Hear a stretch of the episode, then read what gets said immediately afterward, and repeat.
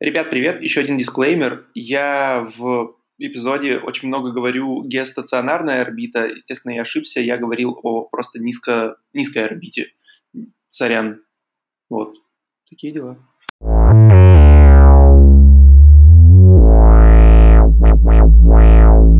Всем привет! Это подкаст Science Beach, подкаст, в котором двое ребят пытаются разобраться в научных и околонаучных щах. А, сегодня мы решили выбрать темой для обсуждения а, живучие космические аппараты. Ну, во-первых, хочется понять, действительно ли они такие живучие, или же все может кончиться весьма плохо. Меня просто радует, что ты решил в этот раз нас не представлять, как будто бы все запомнили наши имена. Ну ты наивный. Всем привет, меня зовут Боря. Меня зовут Лёша, надеюсь, вы запомните с этого раза. А еще я очень надеялся, что этот выпуск будет идти первым, потому что по качеству, наверное, должен быть лучше. Да, ну если что, это Ну если что, знаете, что мы мешаем выпуски как хотим, так что... Да, да. Смотри, а, мне на самом деле понравилось твой изначальный посыл про то, что, типа, хм, Боря, тут такое дело, космические аппараты такие живучие, прямо такие живучие. Да, и я должен, видимо, объяснить, когда... Объясниться. Объясниться, да. Каждый раз, когда я слышу про какой-то очередной космический аппарат, который э, выполняет миссию по изучению астероидов или других планет и так далее, ты никогда не слышишь, чтобы он работал меньше 10 лет. Это всегда 10 лет и больше. Mm-hmm. То есть все мы, естественно, слышим о самых популярных типа Voyager, что первый, что второй, э, Opportunity и со Спиритом, которые по Марсу ездят. Там, не знаю, э, миссии к Венере, которые пионеры и так далее, и прочие космические аппараты, mm-hmm. они себя проработали просто какое-то космическое нереальное количество времени. Очевидно, что космическая промышленность должна быть качественной, ну, по-другому никак. Но ты все равно удивляешься, как... Почему она настолько почему, почему эта штука работает столько лет, по 40 лет, а моя кофеварка может сломаться на следующий день после покупки? Ну, типа, мне кажется, это просто нечестно. А iPhone превращается в тыкву через год. Да-да-да, iPhone превращается в тыкву через год, а стекло на своем телефоне я меняю уже пятый раз, потому что я криворук, кривожоп, не знаю. И меня это чертовски... Не то, что меня бесит, но я задаюсь немым вопросом, какого фига? Я хочу, чтобы все вещи были такие. Это, это прям обидно. Поэтому э, мы решили это обсудить, решили как-то поисследовать этот вопрос я, когда готовился к выпуску, я поставил такую гипотезу. Я думал, что это нарастала штука линейно. То есть не всегда аппараты первые были, не всегда космические аппараты были такие живучие, как и вообще все, что первое создается. Скорее всего, оно должно было ломаться постоянно. Все было не так, и это было все сложно проектировалось, и так далее, и так далее. Я предположил, что если посмотреть на рост неудачных запусков или что-нибудь подобное, точнее, даже не столько неудачных запусков, а может неудачных миссий, то будет видно, что сначала их было просто очень много, а потом их все становилось меньше и меньше и меньше. И я довольный пошел, естественно, смотреть статистику по запускам за каждый год. Во-первых, кстати, я не знал об этом, ага. может, просто не интересовался, но статистика очень крутая в плане... Ну, понятно, что первый запуск начался со спутника угу. в Советском Союзе, и в первый год было всего лишь три запуска в, за весь год. Угу. И эта штука просто растет экспоненциально, как будто бы, то есть там сначала 3 запуска, в следующий год уже 28, потом также примерно 20, потом э, на следующий год уже, сейчас я, чтобы не соврать, подсмотрю, uh-huh. там 30, 50, 80, 100, 120, и, короче, она растет просто моментально, очень-очень быстро. И самое забавное, если посмотреть на график запусков, собственно, он за, буквально за меньше, чем за 10 лет возрастает до 140 mm-hmm. в год. Mm-hmm. ну, это, естественно, по всем странам. Ну да. Потом держится на этом уровне и начинает проседать только ближе к 2000 потому что, ну, понятно, гонка вооружений закончилась, mm-hmm. космическая гонка и все mm-hmm. прочее. Э, в России, понятно, и 90-е. И, в общем, это все начало чуть-чуть э, ослабевать, но не то чтобы сильно, то есть дошло там до 60 запусков в год, что, по-моему, достаточно много. Ну, да. И потом сейчас продолжается обратный рост, как будто мы должны выйти обратно на эту планку, а может даже еще больше их будет. Вот, и у меня было предположение, что они должны, черт возьми, постоянно взрываться. Я думаю, ну все, сейчас посмотрим. Ты, естественно, я думаю, ну окей, начинаем с самого начала. Смотрю первые запуски. Окей, спутник 1, спутник 2. Я не помню точно, но пусть они... Прож... В общем, они прожили на орбите там 3 месяца. Uh-huh. Такой, ну 3 месяца, да, чё, кого? Вот, смотришь следующий, и уже, блин, следующие запуски в, буквально через несколько лет. Пионер 6 в каком сейчас, давай, чтобы не соврать, запустился. Он запустился я закрыл, ну и неважно. Короче, он буквально... А, нет, я помню, он в 65-м году запустился. Ага, ага. Это, получается, прошло 7 лет, И эта штука отработала в космосе 35 лет.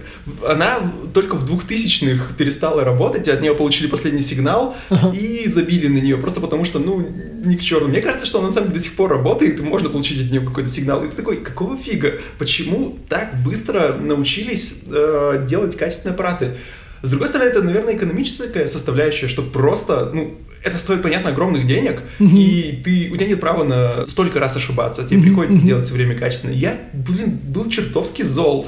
Почему? Типа, почему так быстро научились их делать нормально? Вообще, я решил пойти тогда с другой стороны и вспомнить, освежить в памяти, что вообще ждет опасного космический аппарат в космосе.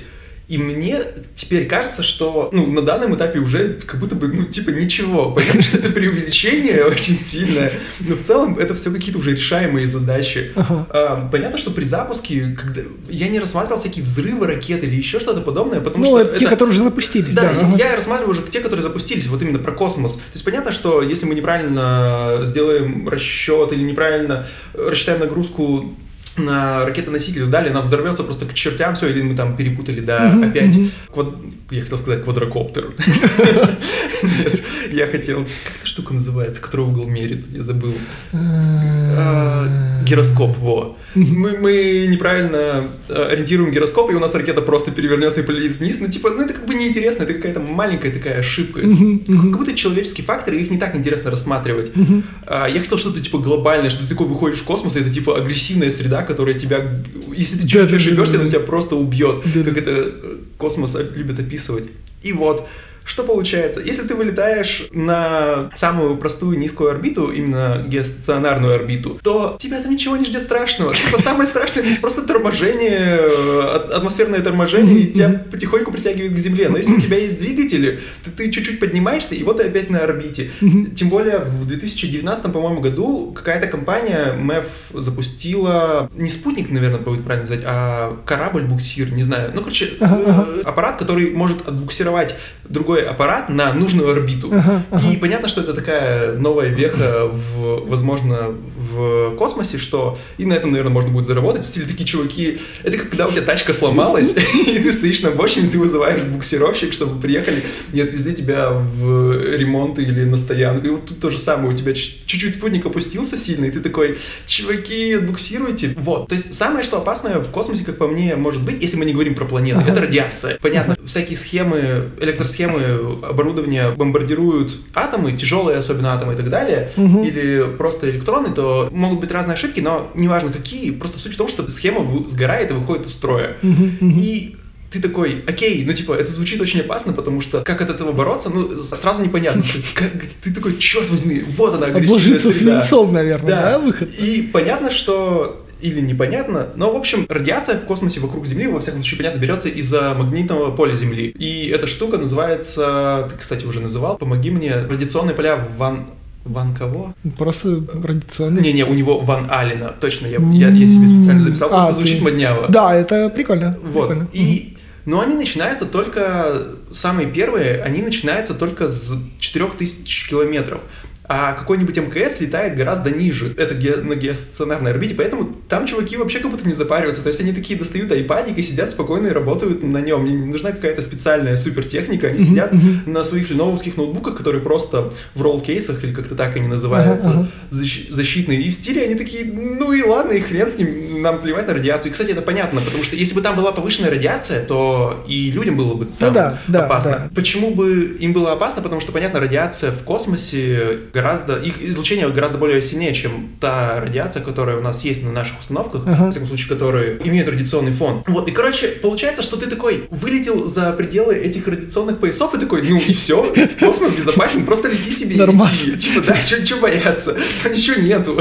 И я такой, ну, и понятно, почему Voyager столько проработал. Типа, ну ты все, ты вылетел за эти пределы, тебя больше ничего не бомбардирует, ты делаешь эти гравитационные маневры около других планет, Типа, я, я себе всегда представлял себе это как американский горки, когда ты такой, типа...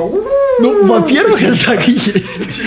Просто разгоняешься к чертям. Это, типа, очень прикольно. И, ну да, понятно, что тебя такая же опасность ждет около других планет, но в целом как будто бы больше ничего. Ну, что тебе еще угрожает? Блин, ну подожди. Ну, во-первых, э, для людей это работает точно так же. Ну, то есть, э, когда все... Да, мы записываем этот подкаст 1 июня, и буквально несколько дней назад э, американцы наконец-то сами, ну, впервые за 9 лет, сами вывели человека в космос, ну, в МКС. Да, в МКС. Потому что раньше они летали на Союзах, потому что они сказали, ну, типа, на этих вечно взрывающихся шаттлах больше летать не гоже, потому что там напихнем по 6, по 6 с лишним человек за раз, и просто шаттл взрывается. А напоминаю, что два интересных момента про шаттл. Угу первый, там по-хорошему не было нормальной вообще какой-то спасательной системы. То есть э, в моменте, когда возникает максимальная перегрузка, это примерно через несколько секунд после старта, когда угу. вот прям начинает, там вообще никак нельзя было спасти, ну просто никак, просто никак. Ты такой, окей, если она взорвется, то она взорвется сейчас, и я ничего не смогу с этим поделать. Окей. Второй интересный момент про шаттл, это э, то, что в отличие от Бурана, у него не было вообще возможности, ну, летать беспилотно. Поэтому просто представь, США 70-е или 70-е годы. И вы такие, «Хм, а давайте сделаем кора- космический корабль, который будет построен абсолютно по-другому. Ну, то есть он работает вообще на других механизмах. Это не какая-то штука такая типа кругленькая, которая летает и приземляется. А мы сделаем самолет, обложим его керамикой, которая будет защищать от температуры. Он будет садиться по определенной траектории. Мы построим для нее, для него определенную а, площадку посад, ну, то есть посадочную огромную. Это круто. Было. Вот, это круто. Да, а еще так как вот мы ее построили, а так как у него нет автопилота, то мы посадим 6 человек и просто они полетят.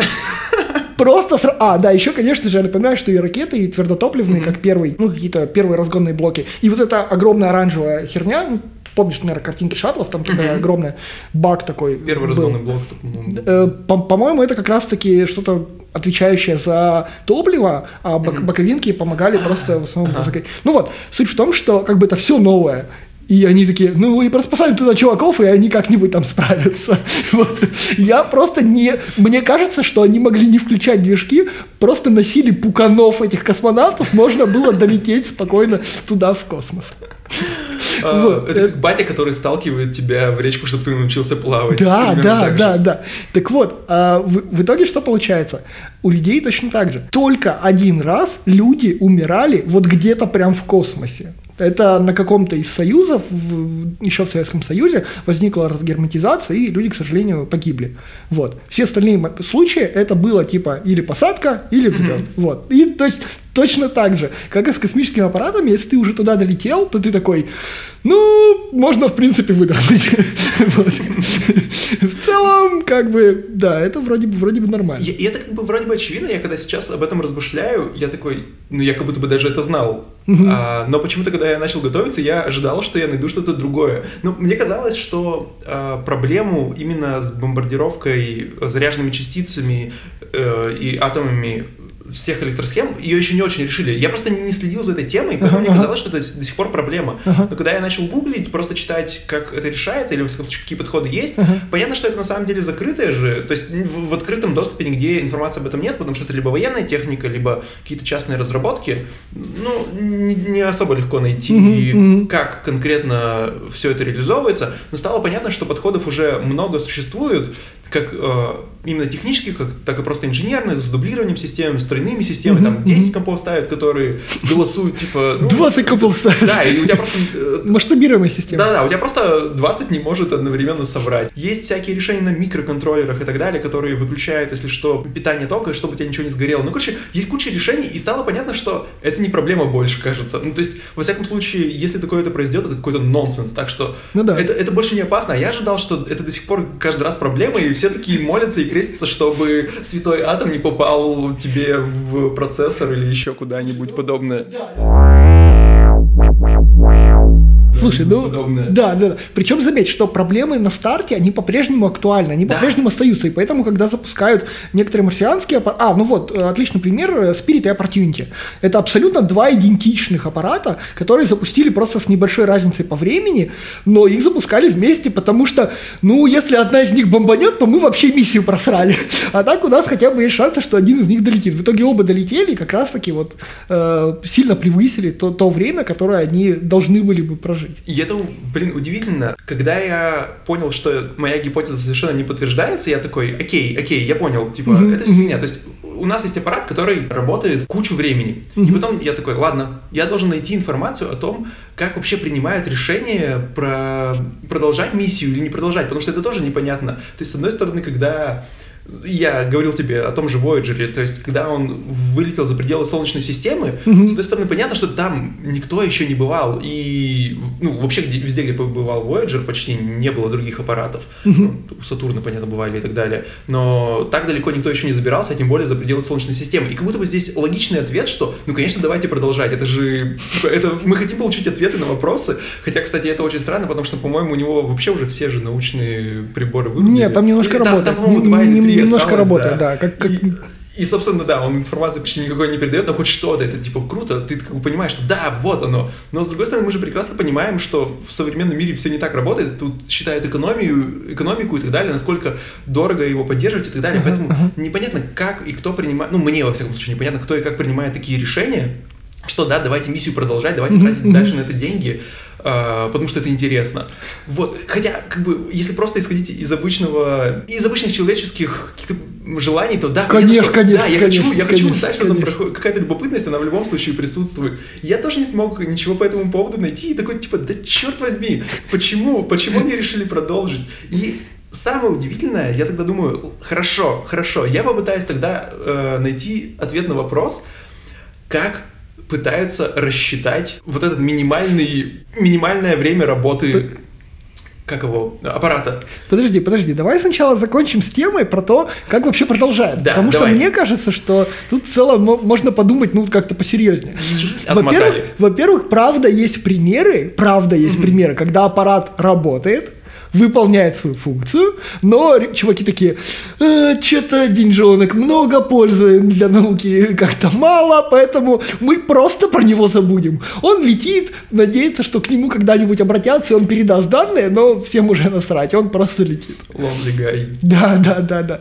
А, Второе забавное, что Типа, окей, а когда, допустим, решили, что миссию пора прекращать? Ну, то есть, вот решили, все, типа, мы прекращаем. Мне кажется, прости, я Ну, ну, подумал, ну. когда, если бы я был разработчиком подобных аппаратов, я бы закладывал в него, чтобы он раз в год, особенно когда о нем забывают, он отсылал специально грустную песенку. Такой, типа, Да-да-да. И он должен плакать, да, чтобы Да. всем становилось просто не по себе. а знаешь, что неловко? Он же не знает, ну, типа, там же связь не так работает, он просто отсылает и все. И поэтому он не знает, слушает его или нет. И он будет отправлять грустные песенки, даже если все слушают. Типа. Неловко. Вообще, да. Вот. Ну так вот, когда их хотят убить, это же тоже интересно, потому что... э, ну да- давай подумаем, давай, просто эксперимент. Итак, вот мы летим у какого-нибудь, например, Сатурна, да? Вот у нас есть аппарат, который летает около Сатурна, Титана, что-нибудь такое. Вот. И мы такие, ну все, кажется, кажется, мы изучили все, что хотели. Что мы будем делать? Давай. Ну серьезно, вот что мы будем делать? Оставить, пусть он летает дальше. Пусть там. летает Да. Ну, Но это скучно, а я вдруг понимаю. он куда-нибудь врежется? Ну, куда-нибудь врежется. И, на- наверное, наверное, это может создать нам определенные проблемы, если он врежется не в тот объект, который нам хотелось бы. Ну, во всяком, ну да. Вот, От потому- него будет мусор, но, блин, да, это мусор. мусор, ладно, много. биологическое заражение. А вдруг он на какие-нибудь там стероиды занесет какие-нибудь там, э, не знаю, там микробы, ну, там, где есть минимальный хоть какой-то кислород. Вот. Подожди, И а разве не все начнет- аппараты проходят сначала стерилизацию прямо такую серьезную? проходят, но как бы, блин, мы просто надеемся. Мы просто надеемся, Так вот, поэтому эти аппараты любят... Ну, короче, на самом деле, а, дело даже не столько в жизни, сколько в том, что мы не любим, когда что-то происходит само собой. Ну, типа, вот мы его оставили, а он там врезался куда-то. Нет, мы хотим знать, куда он, сука, врежется. Поэтому, что мы сделали? Правильно, мы просто запускаем его в атмосферу Сатурна, чтобы он красивенько там сгорал. Мне почему-то кажется, что это на самом деле просто, это просто пизда. Ты такой, я хочу сжечь Да. его в Сатурне. Да. Или, скорее всего, ты просто говоришь, я бомбардировал, бомбардировал Сатурн. Я бомбардировал твой Сатурн. Я когда-нибудь тебе покажу просто эту тоскливую видяшку, когда аппарат, который как раз таки летал около Сатурна, Титана, вот этого всего, а, НАСА снял видяшку, как именно он будет там, значит, раз, два, гранд-финал. я реально плакал в конце. я чуть не... Это же, подожди, это же, это недавно это было, я забыл, какой-то аппарат был. Я тоже не могу вспомнить, так бы сказал. уже. Я, бы, я уже хочу сказать Розетта, но это не Розетта была. Нет, нет, нет. Блин, это же чертовски грустно, это такой слезливый момент Гюйгенс. был. Гюйгенс. Да, точно, Гюгенс был. Он перед этим еще э, опускал какой-то второй аппарат Вот, э, э, да. на его спутник Да, Сатурна. да, да, да, да, так и было. Да, да, ну, там, по-моему, как раз таки Гюйгенс, это тот, который спускался в, в- на- не в атмосферу Сатурна, а Титан. Титан это спутник. Да, Титан, я говорю, на спутник. Вот, да, он туда садился, а второй он прям вот сгорел. Очень тоскливо видно. Очень тоскливо, но, по-моему, на самом деле Просто- все э, ржут на то, что они бомбардируют Сатурн. Ну да, ну да. По-моему, это просто прикольно. Они просто заваливают его нахрен, и все. Это правда. А за какой аппарат тебе вот э, максимально вообще... Блин, ну вот ты ресерчил, ты смотрел разные аппараты, что-то. Вот были какие-то примеры, которые ты такой, да ладно, ну просто вот максимально, чтобы тебя прям пронзило, что его рассчитывали на два дня, а он прожил 18 лет и принес кучу там данных. Ну, как я такое. тебе говорил, мне кажется, ну, то есть все аппараты, которые проработали столько лет, там тот же Voyager, я не помню, сколько, сколько его рассчитывали, по-моему, на два года или что-то подобное, и все мы знаем, что он работает уже сколько, 30 с лишним лет, 35 или 40 даже. 40 лет, по-моему. По-моему, 40 лет, Мгм. да. То есть очень долго. Но это не так э, прикольно, как про Opportunity, потому что Ага, ага. его рассчитывали на что-то около 90 дней. 90 дней, да. и он, он летел до Марса сколько лет? Около Нет, да недолго до Марса лететь, вот, но просто В общем, его рассчитывали на 90 дней. И, естественно, все, они приземлились, все хорошо, классно. То есть, если говорить про те опасности, которые там поджидают тебя в космосе, понятно, что на Ага. планетах тебя поджидают другие опасности. Ага. И, очевидно, это вот другая тема, что как рассчитать э, и подготовить аппарат к суровым марсианским, например, условиям, чтобы он там выжил и проработал хотя бы чертовых 90 дней. Ага. То есть ты, понятно, должен и систему его передвижения продумать, и как он будет получать энергию от солнечных батарей и все прочее. То есть это достаточно сложные инженерные задачи, Мгм, и тебе нужно рассчитать точно, чтобы твоих расчетов хватило на 90 дней. да, Эта штука проработала, как мы знаем, 15 лет. Да. Но буквально там, я не помню, через, сколь- через какое время он застрял колесом в песке. И выбирался из этого песка по сантиметру в течение шести недель. Шесть недель это больше половины или примерно половины его срока службы, который рассчитывали. По-моему, это было бы чертовски смешно и грустно, если бы он половину своего срока службы просто буксовал, как тачка в грязи. Типа, ву-ву. Меня все поражает, насколько эти ребята гениальны. Они для того, чтобы понять, как правильно вывозить его из этой штуки, Они построили же карту, да. а- они сделали модель песчаную, взяли двойника вот этого opportunity и возили его, ну как модельку, вот эту машинку, э, по песку, чтобы понять, как правильно нужно его двигать 6 недель для того, чтобы он оттуда вылез. На самом деле, мне Просто кажется, нам гениально. никто ничего не рассказывает, и в зоне 51 на самом деле хранится тайна, что вылезли марсиане и, и толкнули сзади, знаешь, как, типа, они досочку подложили, такие, типа, да, давай, да. Давай, давай. столкача. Войск, войск, ну! Да-да. Так и было, так и Я было. уверен, так и было на самом деле. Я не верю, что они построили целую э, огромную копию и смотрели, как вы. Причем, ну, не, копия, конечно, была, но просто они не смогли решать. Причем за марсиан же много раз не попросишь, они Ну да, все-таки да. проверяли, поэтому когда спирит застрял, они, сука, там его оставили. И поэтому он проработал 6 лет. Да, да, именно так и было. Они такие, мы один раз вам помогли, больше нет. Ребята, я устал, я ухожу. Где кола? Где кола, да. Типа с земли только кола. Они ради этого сюда летают. Вообще да. И сычуанский соус, конечно. И пицца. Не уверен.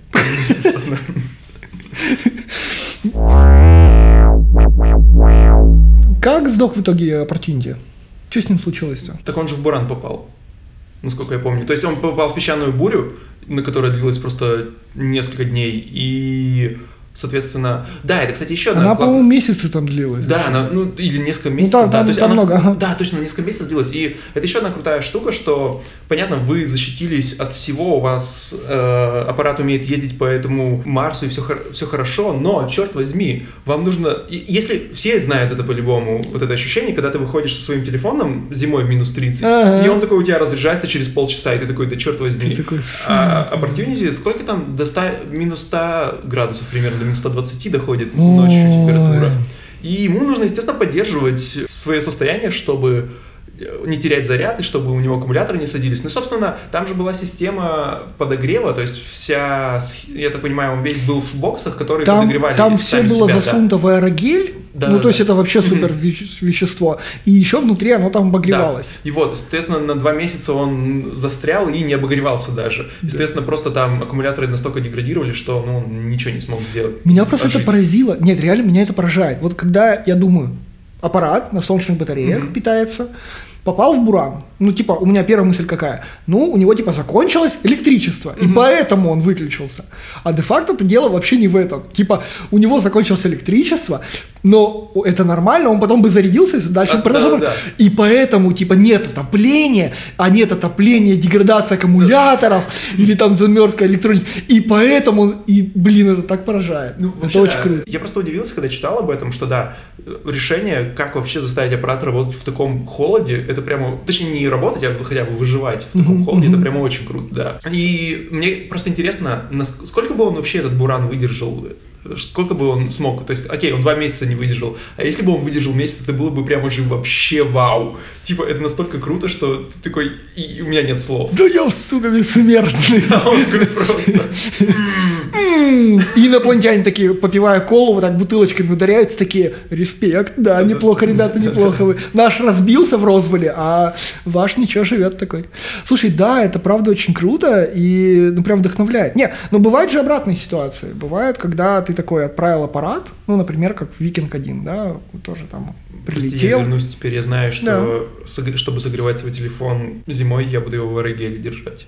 В аэрогеле. Или в штаны. Или в штаны, ну да, это самый Да, лучший да. способ. Или Ну, штаны там из обычно мои руки. А. Отвратительная шутка. Ужасно. Нет, ну погоди, можно держать при этом телефон. Ну да, неудобно, согласен, неудобно.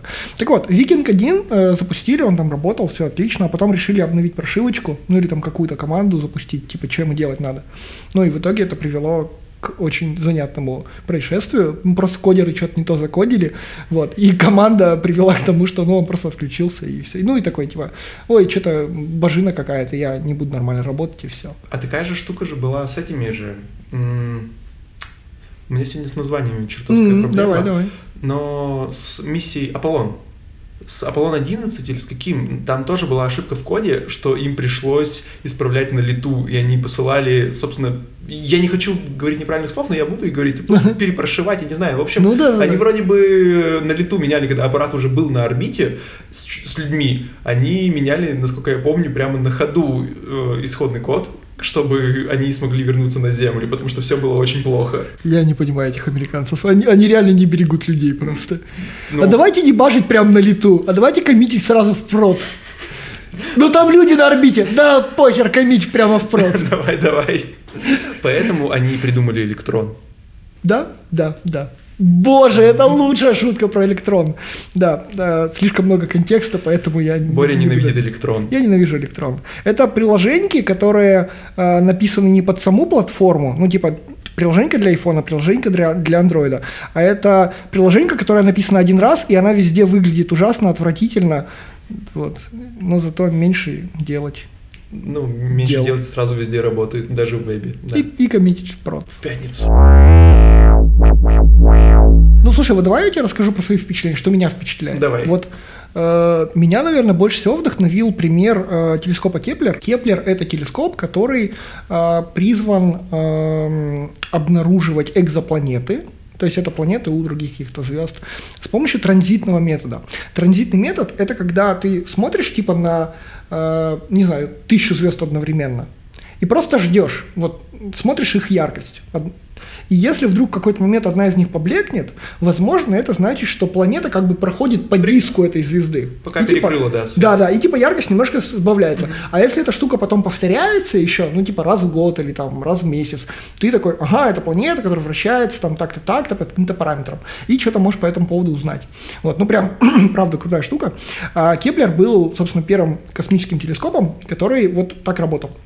Если посмотреть на график открытия экзопланет, то вот мы идем, типа там 95, 98, 2000, 2009, 2010, 2007, э, 2010, Ноль, ноль, ноль, 2015, ноль, ноль, ноль. и, и там, ну, типа около, ну, ну, просто там, типа, 2 в год, 5 в год, 3 в год, вот так вот идет просто.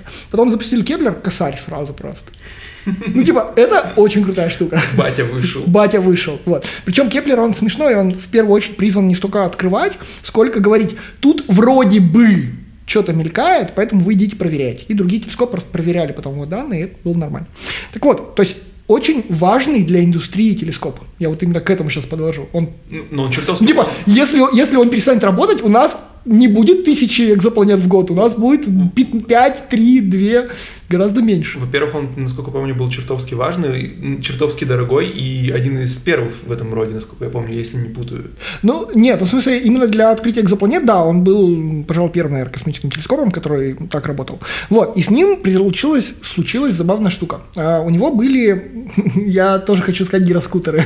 Не знаю почему. Это, это очень смешно. Гироскутер, гироскоп. Так вот, у него было 4 гироскутера. Зачем 4 гироскутера? Если у тебя один... Ладно, окей. Гироскоп. Это штука, которая помогает тебе ориентироваться в пространстве. Чтобы когда Если у тебя есть... Доехать до Старбакса Отлично. Если у тебя есть один гироскоп, то это абсолютно бесполезно. Ты можешь его как тренажер использовать mm-hmm. для кисти. Есть такой кистевой тренажер. У меня, кстати, был когда-то Powerball mm-hmm. назывался. Если у тебя есть два гироскопа, то ты можешь э, понимать, как ты движешься, ну, типа, в каком-то, э, в какой-то одной плоскости. Ну, сколько я помню. Вот. Если у тебя есть три, бинго, теперь ты можешь работать в 3D. То есть ты в трехмерном пространстве понимаешь, как ты перемещаешься, где вверх, где вниз, право, лево, вот это вот все. У Кеплера было четыре, то есть один был запасной. В итоге вот его запустили, типа, году где-то в 12 и в июле 12 2015 года у, э, у него один из четверых, да, собственно, сломался гироскоп. Вот. Э, ну, и он такой работает, снимает кучу данных, все, все отлично, все очень рады. Вот. А в 2013 году ломается еще один по какой-то неизвестной причине. И у него остается только два гироскопа. И он теперь как бы по двум осям он ну, может понимать, как он движется, а по третьей нет. То есть он, ну, как бы не знает, где вверх, где низ, вот это вот все. Он знает, где право-лево, где наклон, где подъем, вот, но он не знает, типа, ну, это тангаж, рысканье, mm-hmm. шантаж. ну вот, и, короче, да, а в третьей он не умеет. И, и все, и все. Штука супер дорогая, супер важная для науки, просто нахер не работает. И висит на орбите. И они такие, ну, руки опустились, ну, сорян. И вот тут я просто восхищаюсь не столько самим аппаратом, который живучий, что пиздец, а скорее даже учеными, которые с ним работают, потому что они такие, блин, подождите, у нас же есть такая штука, солнечный ветер. Это просто поток частиц, который летит от Солнца. И смотрите, у нас аппарат, он, ну как бы, он неровный немножко.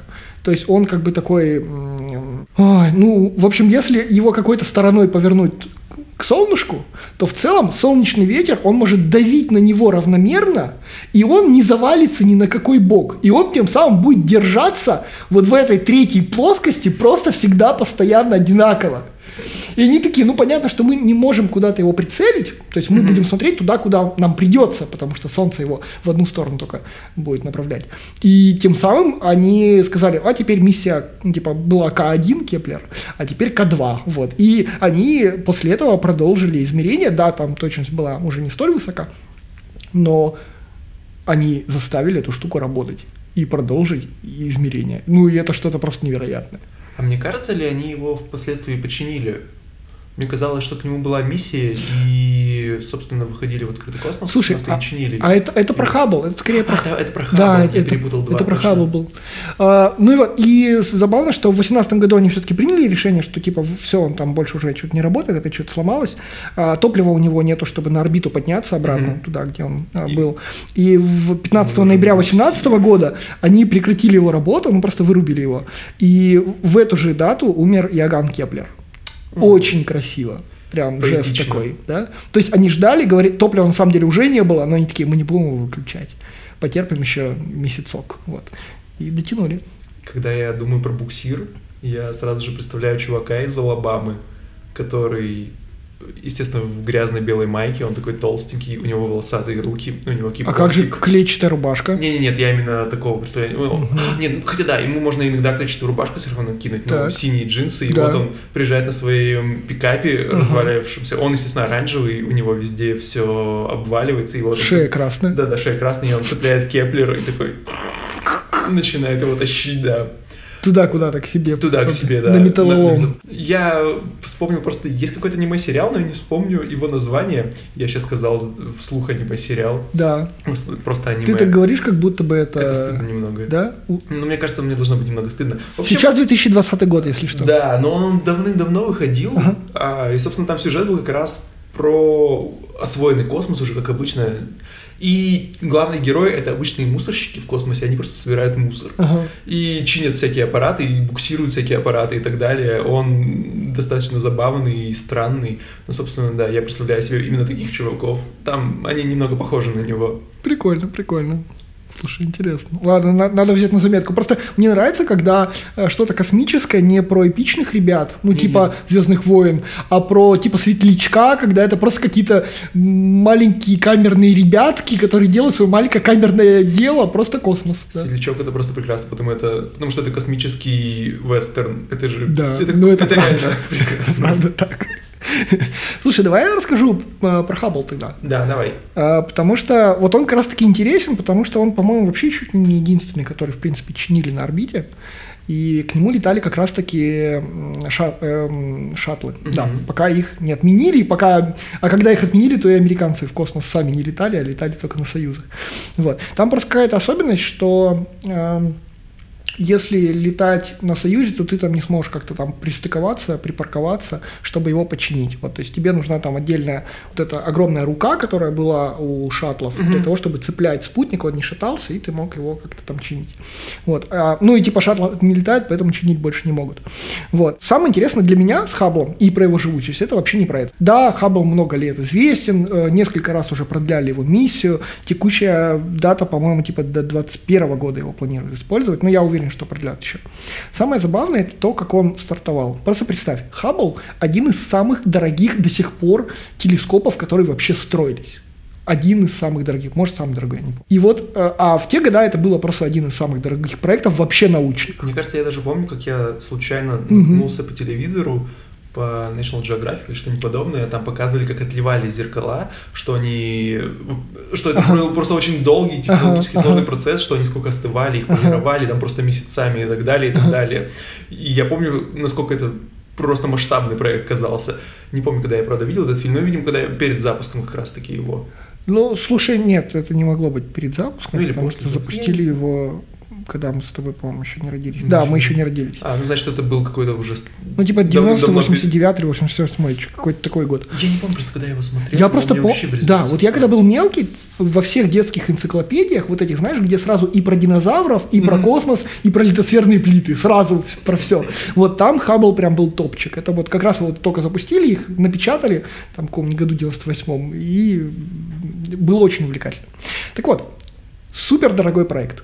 Невероятно. Сил вложено, уйма просто. И вы такие, ну все, мы запускаем. Значит, выводят эту штуку в космос. И такие, так, все. Открываем зеркальце, начинаем наблюдать, и пошли-пошли картинки. И это просто мыльная хуйня. Да, у него было э, как бы м, качество изображения выше, чем у всех наземных телескопов в тот момент. Но это было примерно на порядок хуже, чем то, что ожидали. Они начали выяснять, ну, типа, какого черта вообще так произошло. И, в общем, они до чего докоп... Я не знаю, мне кажется, по-любому должна быть книжка про это расследование, потому что это очень сложно все. И вот теперь представь. Э, зеркало, значит, оно супер там заполировано, все вот то, то, что ты сейчас рассказывал, как раз-таки все супер классно вылито, все отлично, вот.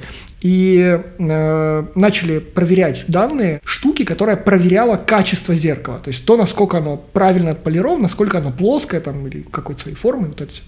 Проверяют данные с него, говорят типа все правильно, он все корректненько, все, все верно. Потом они поднимают архив данных с двух нивелиров, которые, ну или вот этих устройств, которые которые были дополнительными, типа запасные, то есть они как бы не основной, а корректирующий. Их было два. И оказалось, что фирма, которая производила зеркало, она видела, что эти два говорят, этот чувак хуйню показывает, это кривое зеркало. Они такие, ну этот же главный, он основной, да насрать вообще. Дублирующие системы. Дублирующие системы. Самое интересное, это почему, собственно, вот этот основной он измерял неправильно. Потому что когда его прикручивали, мужик, который его прикручивал, он когда собирал вот этот прибор, вот этот основной, Там про- должна просто кон- это конкретный мужик, прям вот он один, представляешь? Еще раз, миллиарды долларов. О- Он бы мог свалить Всё на человечество кого- Он хотел ждет. бы свалить на кого-нибудь, но просто шанса не Да, было. да, да, да, да. Вот. И он, короче, когда собрал эту штуку, он такой, видит, там какой-то зазор между что-то там линзой и вот крепежкой или что-то такое. И он такой, блядь, возьму какую-то шайбу и просто всуну ее туда. Я так и думал, я так... Да! Он просто всунул какую-то первую попавшуюся железяку, и просто это зеркало было кривым. В итоге они сначала там как-то программно улучшали качество изображения, ну, потому что понимали, как примерно оно должно быть косячным. Вот, потом туда э, вместе с шаттлом уже привезли Костар, это система, которая, ну, уже не программно, а как бы аппаратно, что ли, ну, то есть физически исправляла, ну, то зеркало, чтобы не было дифракции. Но это просто моя любимая история про то, как... Это прямо же как из клиники, когда ты туда засунул пенсы. Если я найду там пенсы, то тебе пизда. Ну, типа, это то же самое.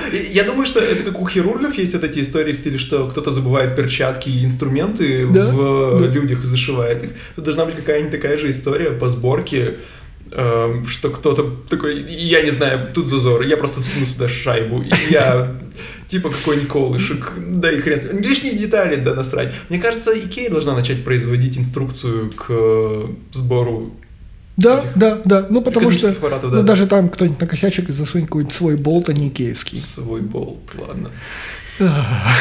Ужасно. Так вот, давай вернемся к той теме, которую ты понял совершенно резонно. Мы обсудили про, а как вообще отменяют и в связи с чем это может произойти, а кто вообще определяет срок. Да, то есть тут тоже непонятно, как я и начал говорить. Очевидно, что ты, скорее всего, рассчитываешь на самые худшие условия э, жизни аппарата, что вот все пойдет прямо очень плохо. Это типа стандартная штука, рассчитывай на худшее, надейся на лучшее, бла-бла-бла, и вот эти все присказки. Просто, своей жизни. просто непонятно, почему настолько разительная разница. То есть я, поним... я пытался просто понять, да, как его рассчитывают, э, по каким условиям вообще, что берут в расчет. Э, понятно, что это зависит от конкретной миссии, но я все равно не понимаю, почему настолько чертовски огромная разница. Ну, то есть, как мы уже про opportunity говорили, то есть, ну, 90 дней и 15 лет это настолько не близко, что просто я не могу понять, как так. Ну, то есть, я понимаю, я, я не представляю, что он должен был, э, какие условия должны были быть, чтобы он проработал 90 дней. Потому что, как мы уже обсудили, два месяца или около того э, Бурана привели к тому, что он просто вышел из строя. Ну, в смысле, он разрядился. Но, возможно, он как бы проработал до этого 15 лет, у него и так, наверное, батареи были уже, э, потеряли свою емкость. Возможно, если бы он попал в такую бурю в начале, когда только приземлился, наверное, бы он выжил Ага, ага. и см- смог бы ее пройти. Поэтому все равно мне непонятно, как- какие условия должны были, типа, чтобы он проработал 90 дней. Типа, что должно было с ним случиться? То есть 90 дней это, опять же, условие, что он абсолютно вышел из строя и он больше не работает, или он не принимает сигналы, или в стиле, что это уже не имеет смысла, потому что он... ну, вот я попытался эту информацию найти, и тоже стало... Я не смог найти чер- чертова ответа, потому что... Почему? Почему? Как так? То есть какие условия задают э, примерно, чтобы э, рассчитать этот срок службы? Когда? Или, возможно, это как на основе потраченных денег делают, или еще. Я, я не знаю. Короче, Насколько ответов- мы готовы вложиться. да, ответов я не нашел. То есть я бы хотел что-нибудь сейчас классное рассказать, но я ничего не нашел. Просто и мой гуглеж здесь упал на дно. Вот так вот. Тебя Да. забанили там все-таки. Ну, видимо, да. Давно пора. Я тебе все время говорю, ходи в инкогнито. Не нужно искать то, что ты ищешь просто так. Я из тех людей, которые все ищут не в инкогнито. Я не стесняюсь своих запросов. Да. Ты, главное, контекстной рекламы своей постесняйся. Запросов-то не, не нужно стесняться. Ну, юблок скрывает это все. глаз. Да, да, да, да. А, Слушай, на самом деле, да, мне кажется, что из всех последних примеров, которые были, ну, какие-то аппараты за последние, не знаю, лет 10, там, сколько вот, я сейчас, сколько я слежу за всей этой темой, мне кажется, действительно, очень часто, ну, почти всегда аппарат служит. Ну, типа, либо они взрываются на старте, Либо десятилетия. да, привет, Фобос Грунт, кстати, да, это было очень смешно и очень красиво, как он падал. Вот. Либо он работает раз в десятилетие. И, наверное, единственный пример, который я вот сейчас могу вспомнить, который а, прожил вот ровно как раз-таки тот примерно минимум, сколько его ожидали, это аппарат Филы. Ты, наверное, помнишь про а, такую...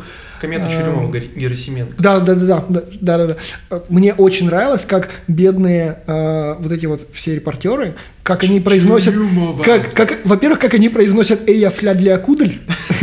Мне очень нравится прямо, как они все бедные страдают, когда опять в этой сраной Исландии этот вулкан что-то извергает. Это очень миленько. Во-вторых, да, как бедные западные ребята говорили, как там 67R Чурюмова Герасименко. Это прям очень классно. Мне понравилось, они потом просто сокращали 67R, и как бы все, и дальше уже не продолжали. Так вот, а к ним, собственно, подлетел аппарат, который назывался Розетта, и у него был э, спускаемый модуль под названием Филы. Вот, и Филы реально стал первым, собственно, аппаратом, который прям сел на поверхность не просто какого-то небесного тела, а прям кометы. Ну, да, То есть штуки, которая как бы, во-первых, мелкая, да, во-вторых, э, до нее сложно догнать. Ну, типа, планета же не на стабильных орбитах летает, а те по очень вытянутым и быстрым. И ну. Мелкая по размерам, опять же, аппарата и космоса. Она да, 4 да. километра, по-моему, в диаметре. Ну, типа, да, он вообще мелкий. И тут еще проблема, что гравитация низкая. Mm-hmm. Ты попробуй на него сесть, если он тебя не притягивает. Это же не как в «Маленьком принце», как бы маленькая планета, и она тянет тебя ого-го. Он, наверное, в черной дыре там жил, мне кажется. Вот. А тут что-то более серьезное. Маленький принц в черной дыре. Это что-то, какой-то странный эфемизм. Мне кажется, если загуглить это, я это загуглю без инкогнито, так. я увижу что-нибудь ужасное. Я потом расскажу. Хорошо, да. Главное дело это не за моим компьютером. Э, ну так вот, э, аппарат садился, и, конечно, у него возникли проблемы. Ну, типа, у него при подлете должна была сработать какая-то там штука, типа этих господи, гарпунов, они должны mm-hmm. вылететь размером примерно с карандаш. Да, они должны были его Такие притянуть. Да, они должны притянуть, они что то ли не сработали, то ли что-то другое. Потом должен был сработать движок, э, который как бы его тоже прижмет туда же. Вот. Он то ли сработал не в ту сторону, то ли не сработал опять же, и как-то так. В итоге его, короче, ну он как бы сел и тут же подпрыгнул обратно. И так примерно два или три раза он еще подпрыгивал, и в итоге куда-то улетел. И просто мы с Земли не знали на тот момент куда. Потому что Розетта, она хоть и летает близко к комете, все равно разрешение не позволяло увидеть вот этот маленький крохотный аппарат. И мы ничего про него узнать не могли.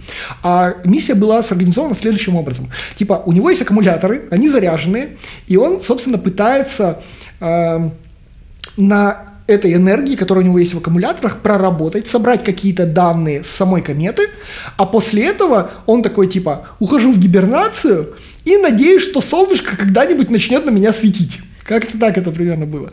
Ну и типа, а комета в этот момент летела в сторону Солнца. То есть чем дальше, тем как бы должно быть было лучше. Вот. В итоге что? Э, этот аппарат проработал там сколько-то часов, собрал те данные, которые он вот базово, вот те самые обещанные там 90 солов для э, и Opportunity, вот здесь такая же какой-то там отрезок времени, проработал, передал данные на Розетта, Розетта перекинул это все домой в, на Землю, вот. И после этого он такой, типа, ну, сорян, ухожу в гибернацию, потому что он в этот момент находился не на солнышке, а он должен был быть вообще на плоской площадке. Его садили на площадь, где там на десятки или сотни метров просто ничего нет, ровная поверхность. А он же от нее отскочил, и в итоге только спустя, ну, и типа э, спустя какое-то время, когда он подлетал к Солнцу, по-прежнему он типа то врубался, передавал какие-то базовые, там, какую-то минимальную телеметрию просто про себя, что типа я вообще живой и снова переставал работать. Потом опять передаст, опять что-то вернется. В итоге, когда Розетта уже подлетела максимально близко к самой комете, и делала, ну, картографию местности, она, они смогли его увидеть, увидели, что он тупо на боку лежит.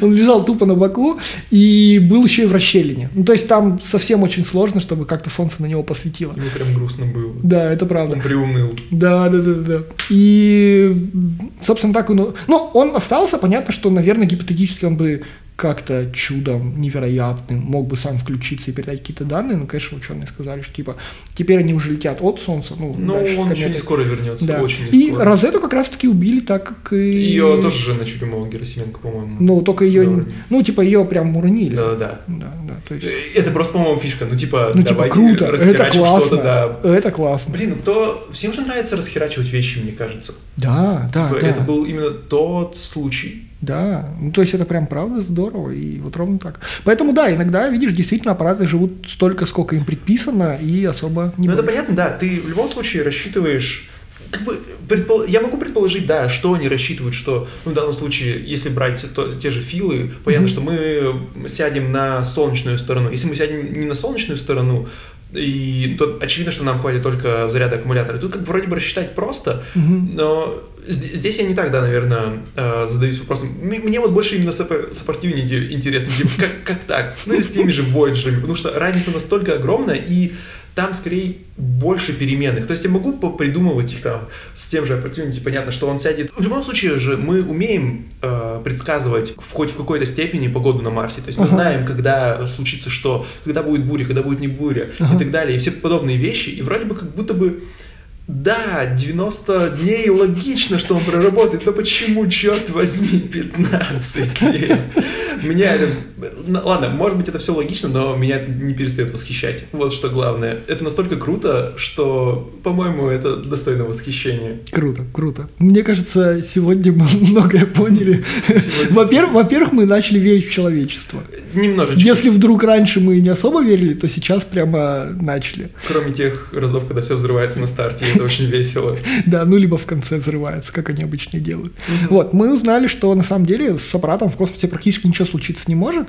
Он либо бахнет на старте, ну либо вероятнее всего, если это не будет какая-то очень чрезвычайно сложная миссия, да, а, то в целом все пройдет нормально. Кстати, на заре а, космических исследований так не было, например, не было известно давление на поверхности Венеры, и поэтому аппараты просто Первые аппараты же для этого и нужны были. Они Да, просто выходили и да. изучали, что вокруг. Я, я просто не ожидал, что, если возвращаться к моей гипотезе, да, которая не подтвердилась, Мгм. я ожидал, что первые аппараты вот изучают, типа нащупывают, что как. А это технически. очень быстро а было. это произошло настолько быстро, что они начали просто неубиваемые какие-то. прикольно, прикольно. И только если дядя Вася неправильно гироскутер прикрутит, гироскоп, ладно, то все сломается и упадет вниз. то все не поедет, потому что он прикрепил не гироскутер, а гироскоп. Да. На самом деле, когда мы говорили про гироскутеры, я вспоминаю очень смешной видос, где какая-то то ли девушка, то ли парень стоит на Сигвей, пытается поехать, но у него отрывается вот эта ручка, и она начинает просто дергаться вперед и назад на самих колесах, и это выглядит чертовски смешно.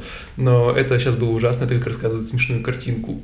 Да, да, да. Я да. это сделал. Объясни мэм, да. Голосом. Вот. Также мы э, поняли, что, ну, типа, как примерно считается срок службы, действительно, э, ожидая чего-то худшего, но надеюсь, конечно, на лучшее.